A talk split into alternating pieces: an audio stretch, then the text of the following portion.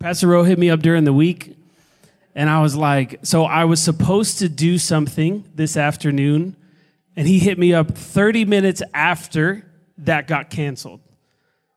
So they have my phone bugged for sure. So it literally 30 minutes after I see Pastor Rowe come up on my phone, bro, this is what's going on. I want you to come in and be a surprise. So much so that Pastor Lisa didn't even know that I was coming. Nobody knew I was coming. Um, so we pulled it off. We pulled it off, Pastor Rowe. It was great. So I am excited, excited to be here. Um, this is like a home away from home. Um, I, you know, sometimes I do like an introduction, but you guys already know me. And if you don't, it doesn't really matter. It's okay. My name's Mike. We'll just do that. Um, but I really, I really, I'm, I'm, I'm excited to continue this series. I listened to Pastor Rowe's message from a couple weeks ago. Then I listened to, to Pastor Ruben's message on, on greatness. And greatness is such an amazing topic, right? Because we all have greatness inside of us, but we don't all know how to utilize it. So it's such a great and important thing to talk about because our greatness is needed for what the Lord wants to do with us. Um, and I've titled my message, The Enemy of Greatness, because there is one thing, well, maybe there's a couple things, but I'm gonna focus on one thing that really tries to get in the way of you being great, that really tries to get in the way of you utilizing the greatness that's been put inside of you. Um, so I just want to jump to Genesis 3 real quick. Just read this. Well, just listen to me read it. now the serpent was more cunning than any beast of the field. Let me give you some pretext real fast. So here we are in Genesis, beginning of time. God created Adam and Eve to rule and have dominion over this garden. They have been told you can pretty much do whatever you want. This is all yours. Everything that I've created is yours, as far as the eye could see, right? Except this one tree. If you could just leave this tree alone, don't eat its fruit, don't touch it, just, just leave it be. That's the only rule that they were given. If, you, if any of you have kids, the second you make a rule not to do something, that is the only thing that child wants to do. Adam and Eve were no different. Okay, so let's let's come here. Now the serpent was more cunning than any beast of the field which the Lord God had made. And he said to the woman, Has God indeed said, You shall not eat of every tree of the garden? And the woman said to the serpent, We may eat the fruit of the trees of the garden, but of the fruit of the tree which is in the midst of the garden, God has said, You shall not eat it, nor shall you touch it, or pretty much you'll die. Then the serpent said to the woman, You will not surely die. For God knows that in the day you eat of it, your eyes will be opened, and you will be like God, knowing good and evil. Next. So when the woman saw that the tree was good for food, that it was pleasant for the eyes, and a tree desirable to make one wise, she took of its fruit and ate. She also gave to her husband with her, and he ate. It was all her fault. Many churches have had these debates over whose fault it was. It's all Eve's fault. It says it right there. Because let's be honest, if, all right, hold on. Sorry.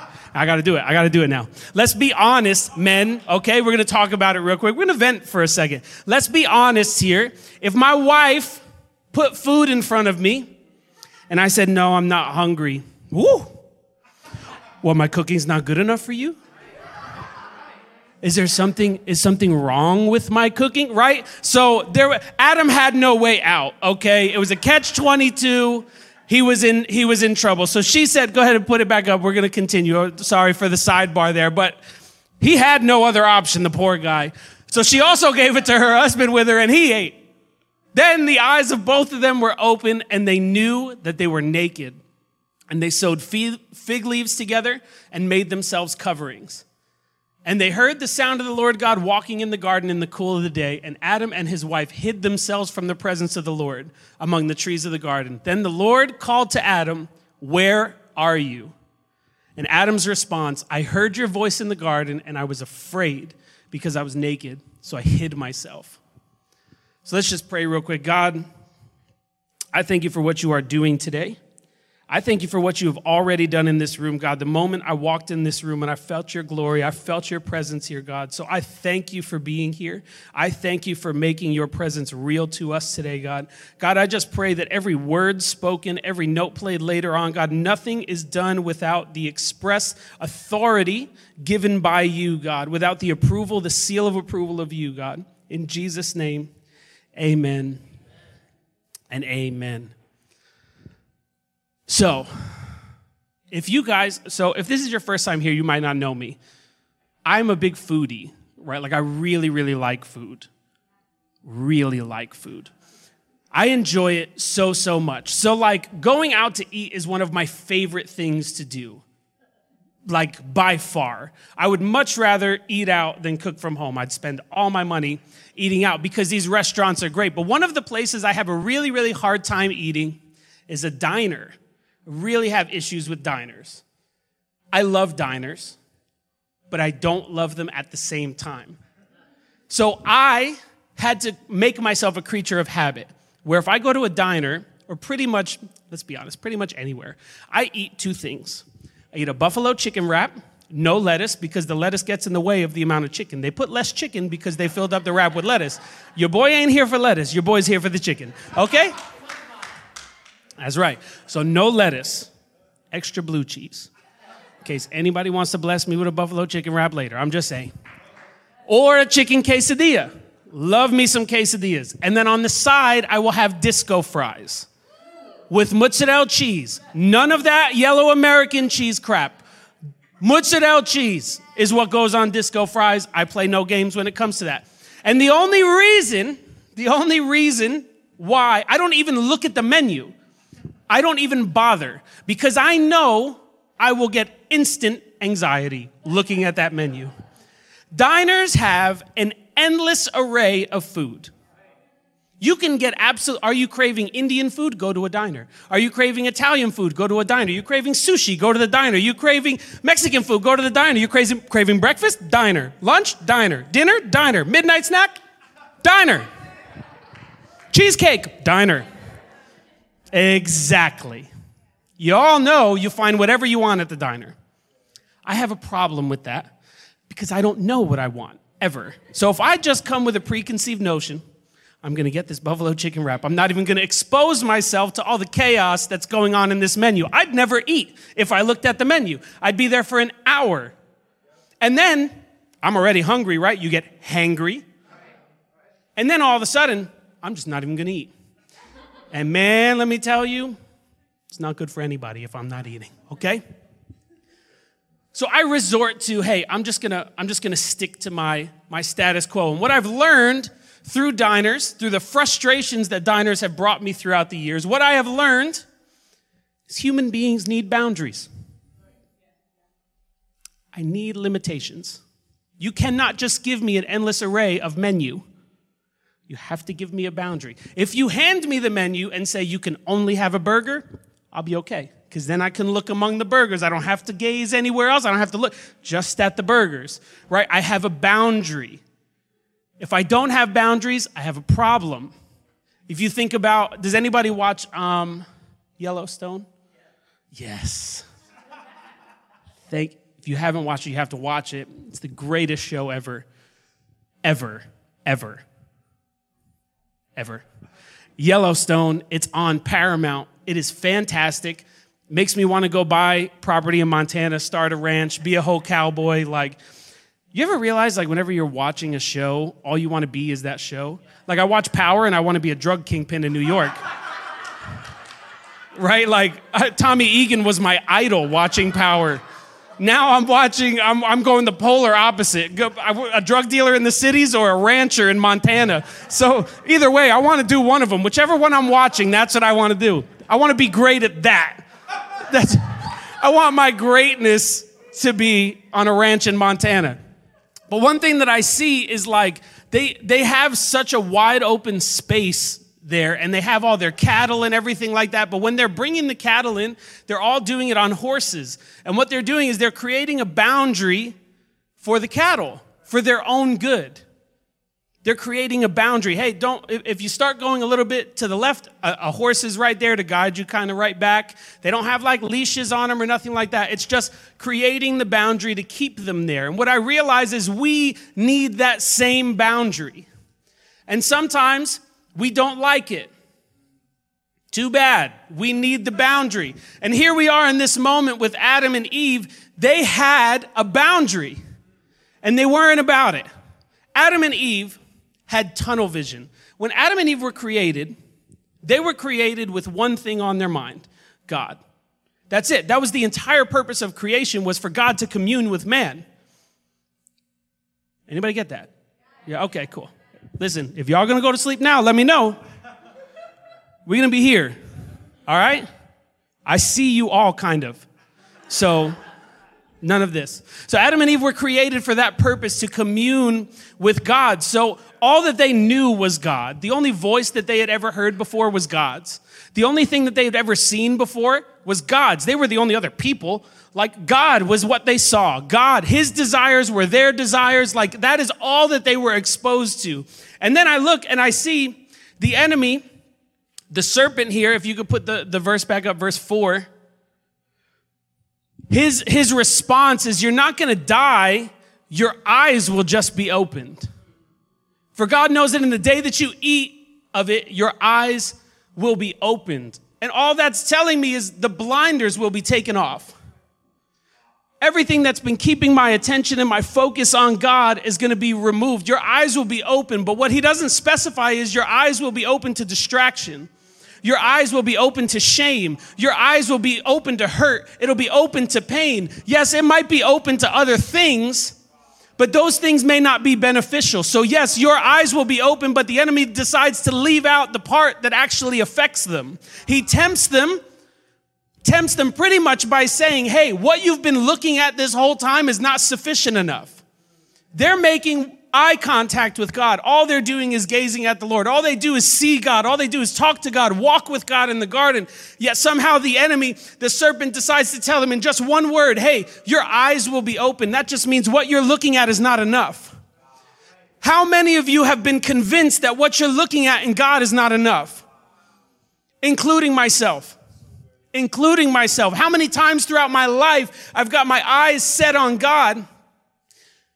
Yet I want to look at something else. Yet I allow distraction to step in and change my eyes, change my viewpoint. No, no, no. We need to keep our eyes on God because in order to be great, you have to be able to make it through wilderness seasons.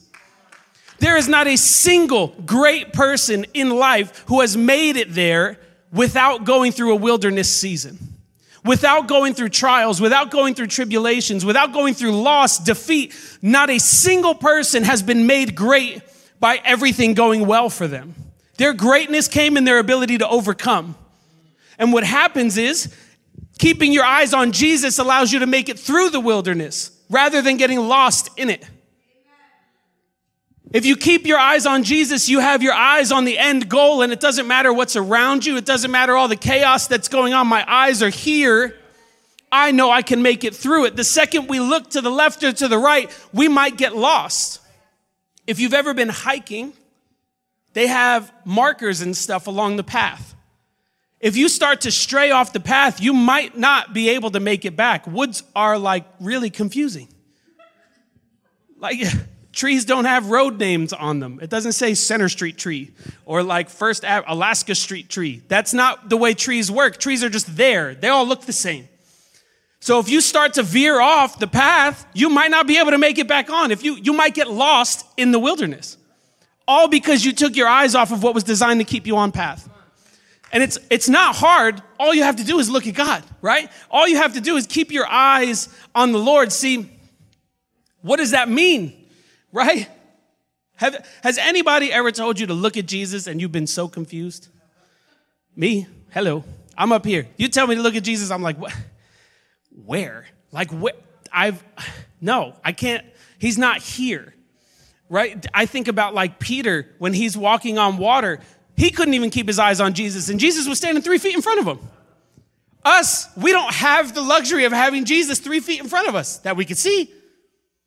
Yet we still have to keep our eyes on Jesus. How do we do this? And it's crazy. It's crazy for me because I get here and two people have already preached my message and nobody has any idea. yeah, that's right. You might be hear something that you've heard before from Ruben and May, but that's fine.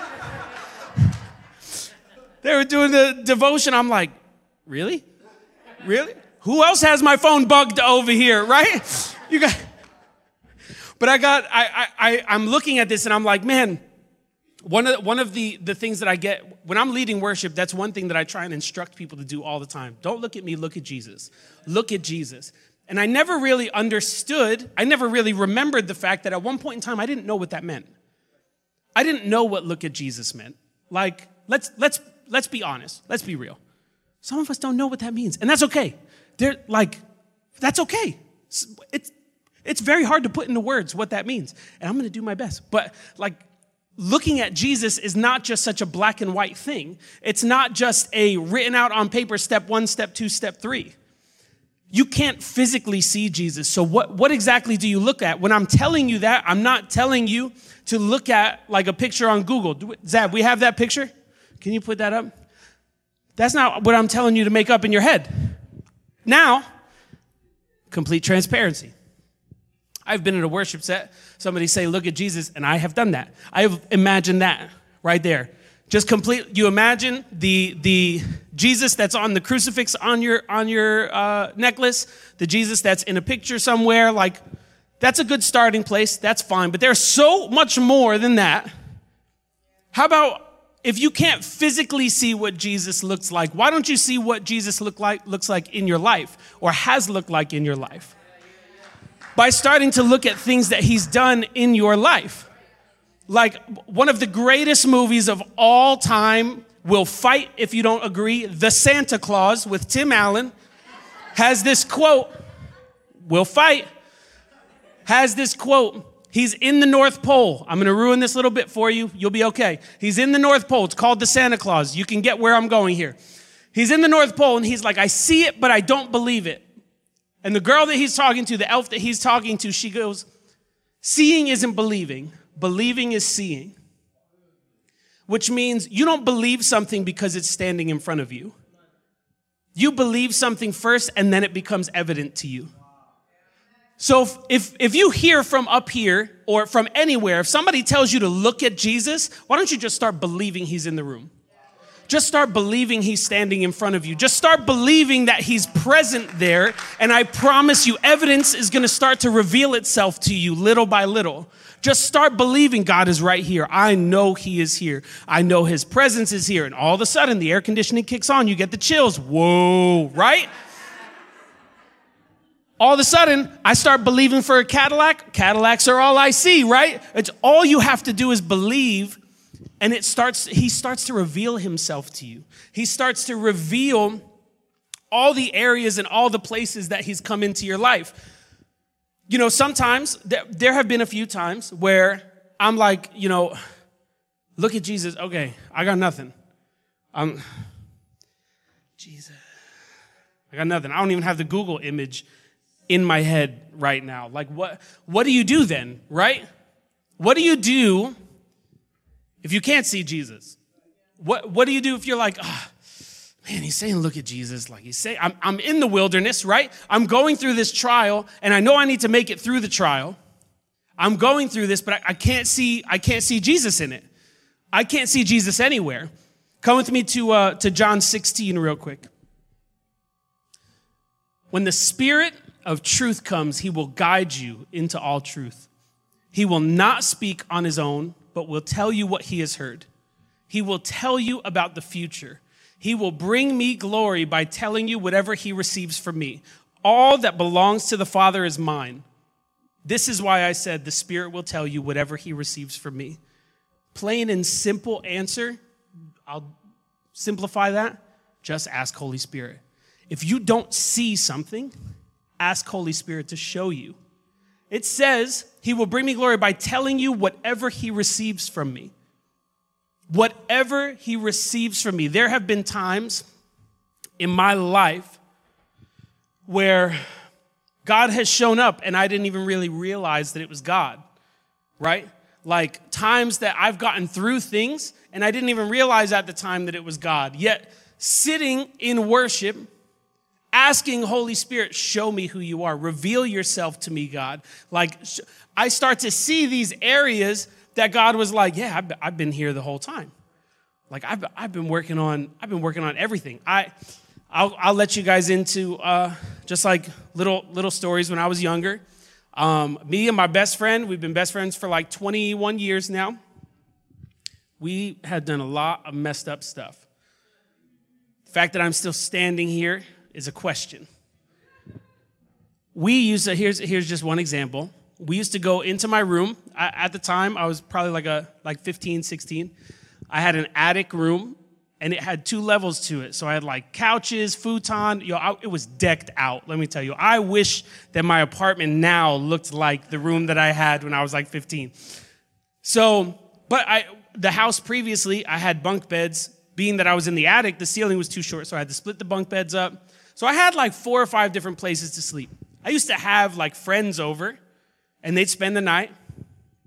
And let me tell you, from a parent's perspective, I've had my niece, just one, spend the night. Ain't about it. I don't know how. My mom did like four or five extra kids. There's a special grace that I'll never receive. I'll never even ask for, to be quite honest with you. I don't even want it. But there's a special grace that comes with that. So, what we used to do at like midnight, one o'clock in the morning, everybody's knocked out at my house. We would grab whatever we could find in my room. We'd pop the batteries out of the remote, some dominoes, erasers, pencils, little toy like RC cars, like the Hot Wheels and all that. We'd grab all that. Then we'd grab the remote that didn't have batteries left and like little pieces of trophies and stuff like that. Get ready. I would shut my light off and we would just start pelting each other with them. All of you gasp. I thought it was great as long as no windows and my TV didn't break, we were fine. We were getting like destroyed though by these things. Yeah, I'm in worship, right? And I'm like worshiping the Lord. I'm like, man, Holy Spirit, like, show me, show me, show me, show me, right? And Holy Spirit brings me to that. And I'm like, what? That's not really like revelatory. You know what I mean? Like we're sometimes we we get in these like moments with God where we're just expecting to like start shaking and like ah. No, that wasn't what happened. I, I sometimes you just get these revelations, right? And God's like, yeah, you like probably should have ended up in the hospital at some point. My hand was on that though.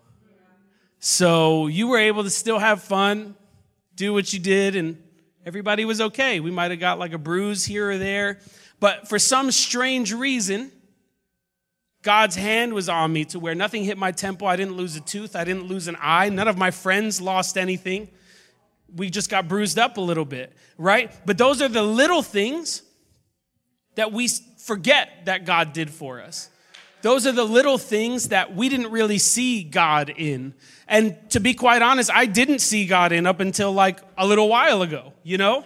Like, I, I, I, didn't see God's hand on that. That didn't make sense to me. It just so happened, by happenstance, I didn't get hurt. It was a coincidence. How many coincidences has God gotten you through? How many coincidences have actually been the hand of God on you? Right? I can't, another time I was riding my bike down my hill. I go to go just cut completely across the street and I stop in the middle of the street, an inch and a half away from a car who's coming up the street who also stopped. Another moment in my life, that coincidence. As a kid, I'm like, I was like 12. A coincidence for me. Oh, thank God he stopped. Yeah, actually, yes, thank God he stopped.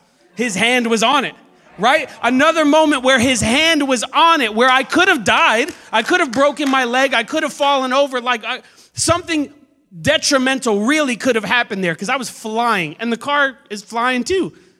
Yet for some strange reason, when I wasn't asking for it, his hand was still on it. When I wasn't asking for him to do something, he was doing something anyway. When I wasn't saying, God, make sure you protect me, I wasn't doing that at 11, 12 years old. I was going out being an idiot. I wasn't asking for protection, but God's hand was still on it. And these are the kinds of things when we're when you're in worship, when you're in these moments and you're like man i'm in this i'm in this crazy trial season this this ridiculous season. God i need to look to you. I can't really see you. It's okay. You may not be able to see him but you can see what he's done. I promise you you'll see what he's done. I i uh i had thought about an, an, another so there are times where it doesn't seem like god comes through right like there's times that we're asking for God. So in these moments, I'm not even asking for God to do anything and his hand is on me. And then there's also moments where I'm asking for God to have his hand on me and it seems like he took his hand off. Right? Is that just me? Am I the only one? Fine, I'll be the only one. There are these moments and I'm, and I'm like fighting with God about it. And God's like, no, I'm, I'm still on those too. So then I'm thinking like, how often things could have been worse, right? Like, I ended up, uh, another bike ride, I ended up falling, dislocating my shoulder. And I'm like, well, God, where were you there? Well, if you would have kept riding, four blocks later, a car was running through a stop sign. So if you would have kept riding, you probably would have been hit by that car. But instead, you fell here and you dislocated your shoulder. So my hand was still on that. Right? So w- when you start asking Holy Spirit for things, this is what I, have learned. When you start asking for Holy Spirit for things, He starts to reveal things that you may not have seen.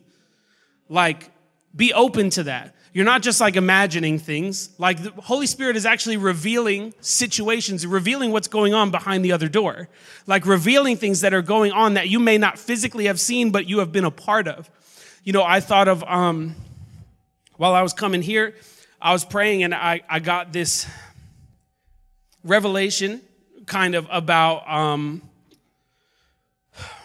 someone driving. They got into an accident, totaled their car. They ended up getting hit in the back, um, like the the back, yeah, back left, like uh, uh, what's the the back seat? The back seat. It's messing me up. The back left seat, whatever. They got hit by that back left door. All right, so somebody ended up coming and hitting them in the back left door. And I believe this for somebody here. Um, and it, you, nobody has to like raise hands or nothing like that, but just think about it. Back left door, and it's one of those situations where you're like, man, God wasn't there for that. Like, I got really hurt. Yet, if you would have been going maybe a quarter of a mile an hour slower, that car would have hit right on the driver's side. And that would have been that. Like, I can't think of, I, I, I can't imagine how many other times throughout my life, throughout your life, our lives should have been cut short, and they weren't. Some of us should have never made it out of our towns. Some of us should have never made it out of our friend circle. Some of us should have never made it out of our house. Yet somehow the Lord's hand was still on it. Somehow the Lord's hand was still protecting you. And these are the things that Holy Spirit is going to reveal to you. Not everybody is going to have the same experiences. Not everybody is going to have the same revelation. When you see Reuben up here, and he's he's trying to transition and he's getting so excited about just the name Jesus, just that name. You start to see this excitement. He's starting to tear up while he's talking about it. For some of us, that looks a bit ridiculous. I'm not going to lie from an outside perspective, but none of you know what the Holy Spirit has revealed to Reuben that God has kept him out of. None of you know the situations he found himself in when he was in his secret place with the Lord. And God was like, I took you out of this. I saved you from this. I, prov- I, I saved your testimony here. I saved your character here. I, I progressed with your life. I, your life could have been on a whole different trajectory, but I saved it and I put it right here according to my plan. That's the stuff when he's up here weeping and crying. That's the stuff that's coming to his mind. When he's looking at Jesus, that is what he sees. So it might look ridiculous ridiculous to you. It might look a little crazy to you, but that's only because you haven't allowed God to show you yet. I promise you, when you allow Holy Spirit to show you all the areas that God has provided in your life, all the areas that God has come through and saved you in your life, you will be looking crazier than me. I, I, I, don't look like too, too crazy, but those times when you see like Lisa going back and forth, you ever see like when Lisa getting her? Those times, or like she got like this look on. She's not mad. She's feeling the Lord right there. You know why? What she's doing is she's she's relying on the testimony that Holy Spirit's revealed to her in her worship. All that she's been through, all that she got saved from. When Rowe is screaming up here, that's okay. When, when Pastor Rowe comes up singing This is a Creed concert or something like that, I can promise you, he's not doing it because he wants attention. Nobody is doing it because they want you to look at them and see how spiritual you are. Sometimes it's just a pure response to what has been revealed to you. All you have to do is ask. All you have to do is ask, Holy Spirit, show me. I promise you, you will have such a new appreciation for God, such a new appreciation for what the Lord is, has called you to. Because for some reason, whatever the Lord has called you to has made it where He goes out of His way to save you every time. So imagine what that calling is. Imagine. Imagine the greatness that's sitting inside of you. That the, there are some people that, that are not here, but you are. You are.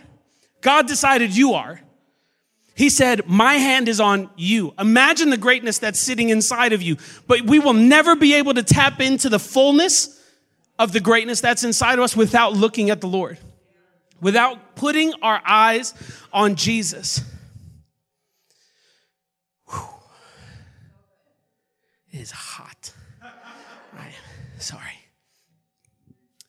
Keeping your eyes on Jesus. I can't tell you, well, I'm going to tell you anyway. My biggest pet peeve in worship, when I'm leading worship, is making eye contact with somebody. You're all laughing, but that's because I've made eye contact with you before. So you're all like guiltily like, oh, he's talking about me. No, probably I, I can't really see very well up here. But uh, if, if you don't learn anything from today, I want you to learn this. Worship is not for you to watch me. Worship is not for you to watch Emily and Mei Ling and Yvette and whoever else is here. That is not what, we, what we're here for. We are not the object of worship by any stretch of the imagination. He is the object of worship. So everything that we are doing, thank you. Everything that we are doing, everything that we are singing, every note that is being played, every drum beat that's coming on, it's all to glorify the Lord. It is not a distraction, it is not a show. All we're doing is edifying the Lord because, like I said, when we're sitting in our secret place, all we can rely on and all we can focus on is how much He's brought us through. And all we want to do is lead you to ask Him to show you how much He's put you through, how much He has saved you from.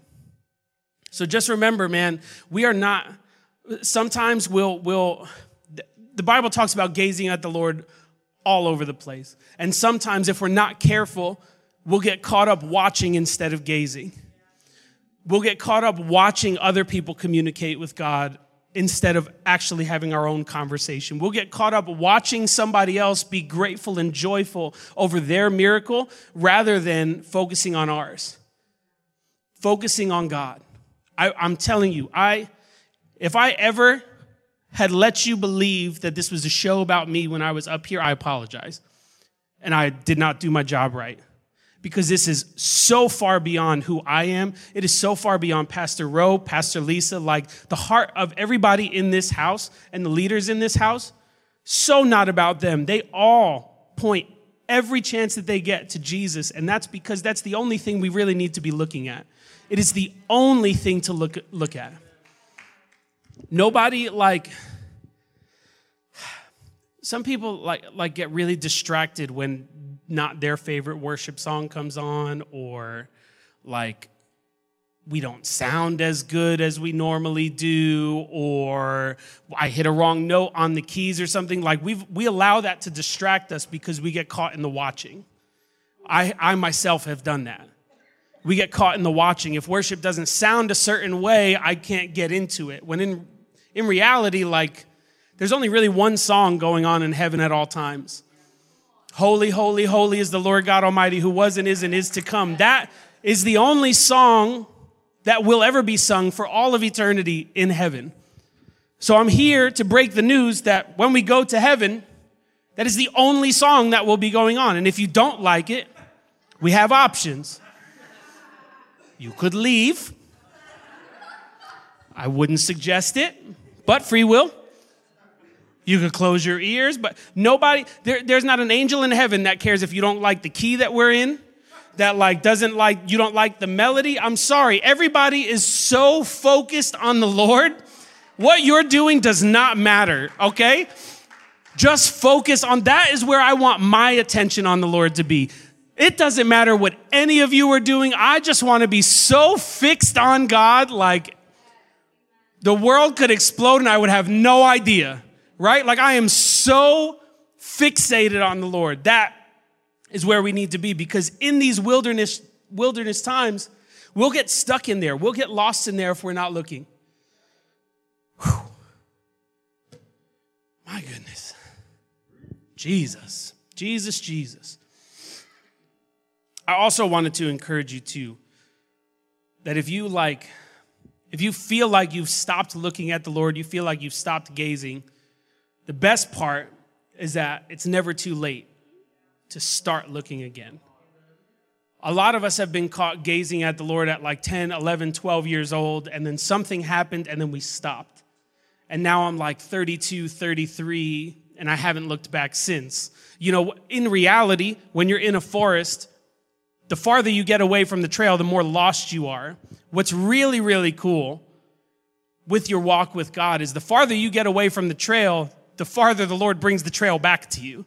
So like once you're ready to look at look again, he's right there. And he's like, no, no, you didn't really go that far. Like we're good. We could we can make this happen, right? It's never, it is never too late to stop looking. And I know this because of this next part. See, go into verse, I think it's six. nope, uh, Genesis, sorry, Genesis 3 6. There we go. So she ate the fruit. the eyes of both, of them going to seven. Then the eyes of both of them were open, and they knew that they were naked. They sewed fig leaves together and made themselves coverings. I actually looked up, stay on seven real quick, because this, this was like the craziest thing about my whole message that the Lord just smacked me with. So I decided to look up coverings in Hebrew, because that's Genesis is written in Hebrew. I've decided to look up coverings in Hebrew. I never look up definitions, ever. I am not Pastor Almery. I am not like they have this teaching thing about them that I just don't have. I don't have, I'm not graced for that either. But I don't look these things up. So when I'm sitting on my couch and I feel this urge to go look up what the Hebrew word actually was for coverings, I know it wasn't me. So I looked it up, and it is, it's called hagor. Go ahead. Which means girdle or a belt. Man, let me tell you. So I started thinking, I'm like, God, you brought me all the way over here to see it's just a belt. Like, I went on Blue Letter Bible and everything to look up the Hebrew word, and you have me looking at a belt. And then I hear, what's the armor of God? When it says to put on the full armor of God, you've got the helmet of salvation, you've got the sword of the Spirit, you've got the shoes of peace, you have the belt of truth. And what the Lord gave me here, Adam and Eve tried covering their shame with their own truth. They made themselves truth. They took fig leaves and covered themselves with it. You see, they realized that they were naked. In reality, they weren't naked. Naked wasn't a thing. God, as a matter of fact, when, when Adam is hiding and he says, Hey, we were naked, I hid, God's response to him was, Who told you you were naked? Naked was not a thing back then, but what Adam and Eve did was they took this belt and they covered their shame with their own version of the truth. So when God is like, Why are you hiding from me? They're like, Oh, we were naked. He's like, What are you talking? What is naked? How often have you been ashamed or offended or bitter by something and you've just covered it up with the truth, with, with your own version of the truth? Every time. How often have we covered things up with our own version of the truth, with bitterness, with offense, all because we think it's true? And to be quite honest, we don't even think that it's true. We're just trying to justify what we did. Like they're trying to justify, oh no, like trying to hide the fact that they, they didn't listen and they ate the fruit. They're like, oh, well, we're naked. Like, why would we not have this on? So what are you what are you even talking about? Like I never I never told you you were naked. I never said you were naked. Why all of a sudden now you've been around for a while. 3 chapters. Like you've been around for a while. Now all of a sudden you you're naked? Like what where did this come from? We're using this this we have this like shame and this this bitterness and this offense and we just cover it with our own truth and God's like, "No, no, no. You're missing out on my truth now." And what happens is we end up lost in the wilderness because we're holding on to some truth that's not actually truth, right? We end up like locked away. We end up locking ourselves away behind our own truth. We end up locking ourselves away from God, and God is standing there like, hey, can you like, where are you? I, I needed you for this. Like, you're supposed to be tending the garden. Where'd you go? You're hiding behind your own version of truth instead of standing on the word of God, his truth. See, the downfall of man began just from simply taking their eyes off of him. All it took was just one distraction, and their entire life took a left turn. How many of us have felt like we've made one decision, one poor decision in our entire life has made a left turn?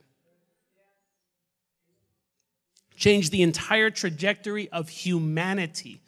There is nobody that feels more guilty about sin than Adam and Eve because they ruined it for us all. I don't have that burden. They have that burden. Good.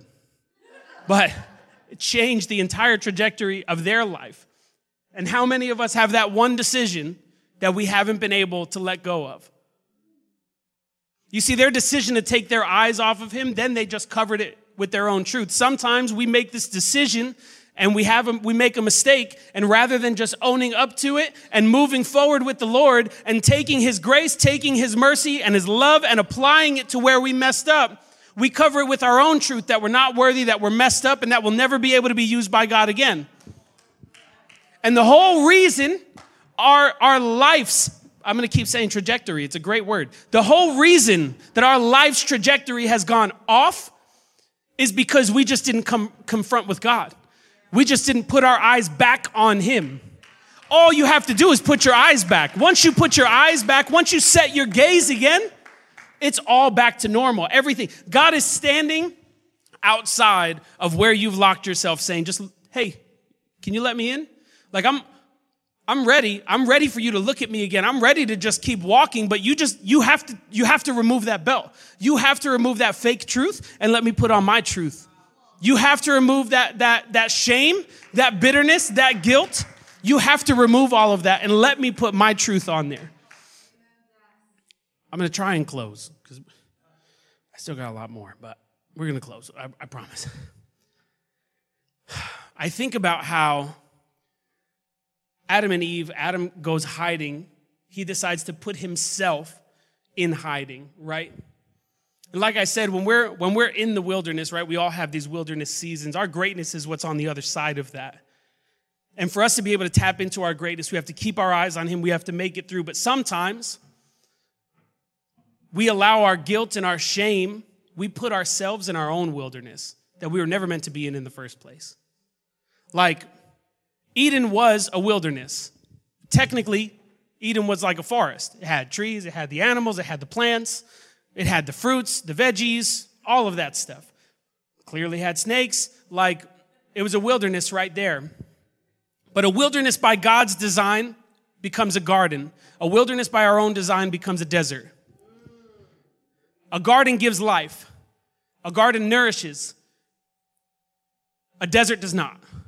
See, there will be wilderness seasons in our life. One of my favorite scriptures in the entire Bible is James chapter 1 verses 2, 3 and 4. It says consider it pure joy when you when you face troubles of many kind because the testing of your faith produces perseverance. So, you will face trials. Jesus says it to the disciples too. You are going to face trials.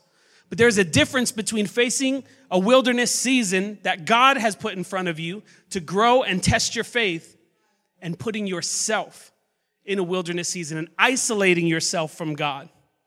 Sometimes we disconnect ourselves from God. This is, you, you've got uh, in verse Nine, the Lord calls Adam, Where are you?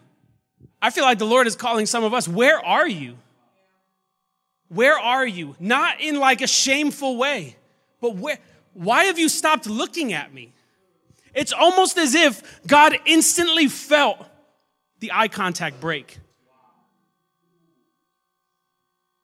Because the second it happens, the second they stop gazing, they put their belt on, God, God comes into the picture. Whoa, where, where'd you go? We were just, we were just right here.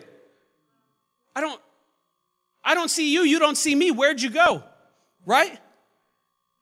Adam decides, well, I got afraid, so I hid. He put himself in a wilderness he didn't belong in. He put himself in a wilderness that he was never meant to be in in the first place. And sometimes we end up in these wildernesses and we're like, oh, it's all right. God's going to get me through it. God's going to, you know, He's got me in this wilderness season. Does He, though? Or did you put yourself there? Like, let's be real. I've done it a million times, a million and one times.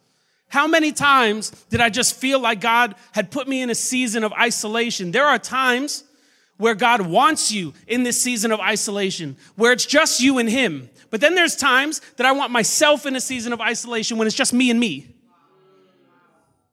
where it's just me and my truth, not me and His truth. See, when you're in the wilderness, when you're in a garden with God, you, it's, it's isolation. You and Him. You and His truth. When you're in the desert, when you're by yourself, when you isolate yourself, it's you and your truth.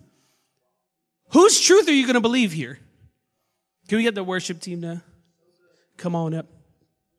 Whose truth? Whose truth are we going to believe here? Whose truth are we going to allow to reign supreme? You know what the enemy of greatness is? Shame. Shame is the enemy of greatness. Shame is what caused Adam to run into hiding.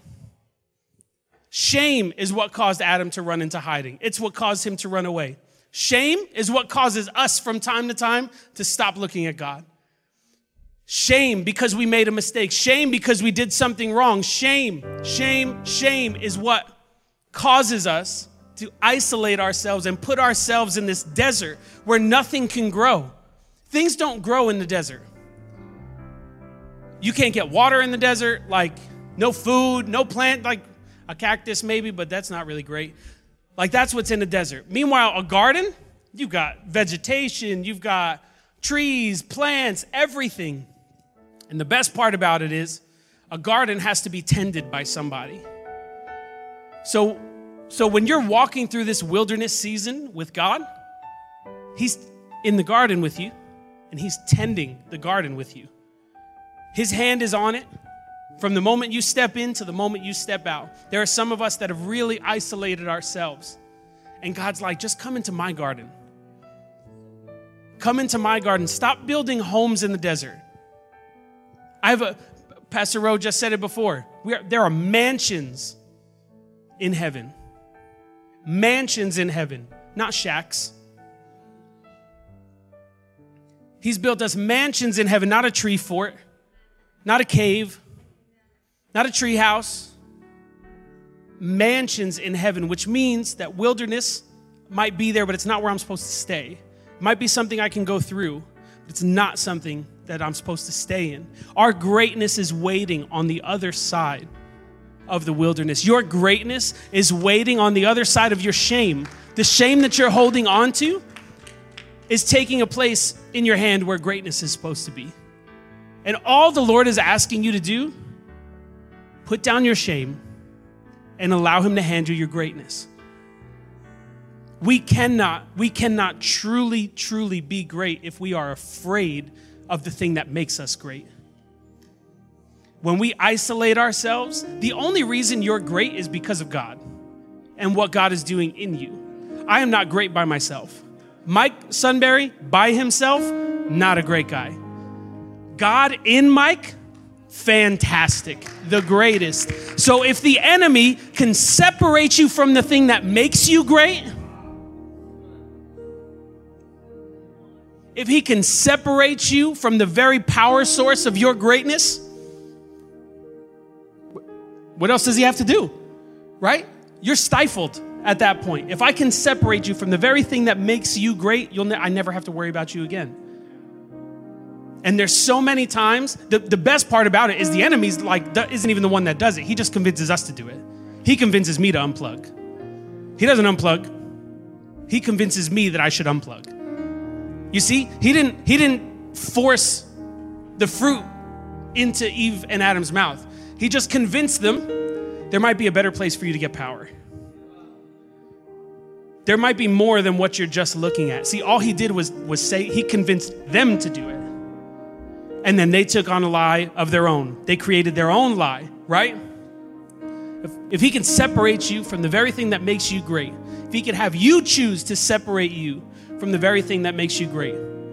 I don't know about you, but I am, if I choose to do something and it's wrong, the pride inside of me, I am like almost afraid to confront that.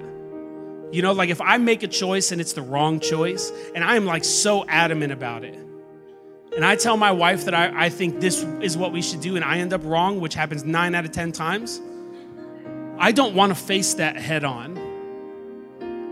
So we have to take this moment now. We might have made the wrong choice. Take it head on and just be like, God, I'm ready to let this go. Like, I should have never stopped looking. I don't know what it was that caused me to stop looking, God, but I can promise you, I want to look again. I want to gaze again. I want to see you again. And the more I see you, the more I'll see my greatness in you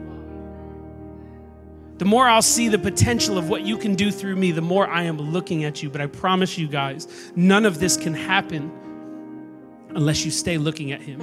Do not become watchers, become gazers. Don't just watch what's going on around you. Don't just watch what God is doing in other people. I, God doesn't want to do things in just one person. He wants to do something in each and every one of us. There's not one person who is great in this room. There's not just one person that's great I don't want to, I almost made it seem like nobody's great. There's not only one person who is great in this room. Every single person in this room has greatness in them, but we have allowed the enemy to convince us to separate ourselves from what makes us great. So if you guys could stand, I really want to pray into shame, to be quite honest with you, because shame is the word that the Lord has really been highlighting to me over this last week. Shame is the word that the Lord has really been highlighting to me. And I don't know why, because there are multiple things that could be the enemy of greatness, right? But God just kept saying shame, shame, shame. And I, I didn't think. You ever watch Game of Thrones when she's walking down the street and everybody's just yelling shame at them? That was what God was yelling at me. And I knew He wasn't telling me that I'm ashamed. I knew that God was saying there are too many people that believe I'm yelling that at them. There are too many people that are walking with me that think that I'm just pointing at them saying shame, shame, shame, shame. And that's not the case. God just wants to be eye to eye with you again. If you become eye to eye with Him, there is not a single distraction in the world that will ever get you to stop walking with Him. There is not a single distraction that will ever get you to stop fulfilling your purpose with Him. I can promise you, your greatness is far beyond what you could, you could imagine. All you have to do is keep your eyes on him.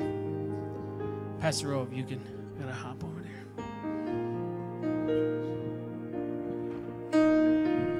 Can we just thank God for Mike Sunbury? That was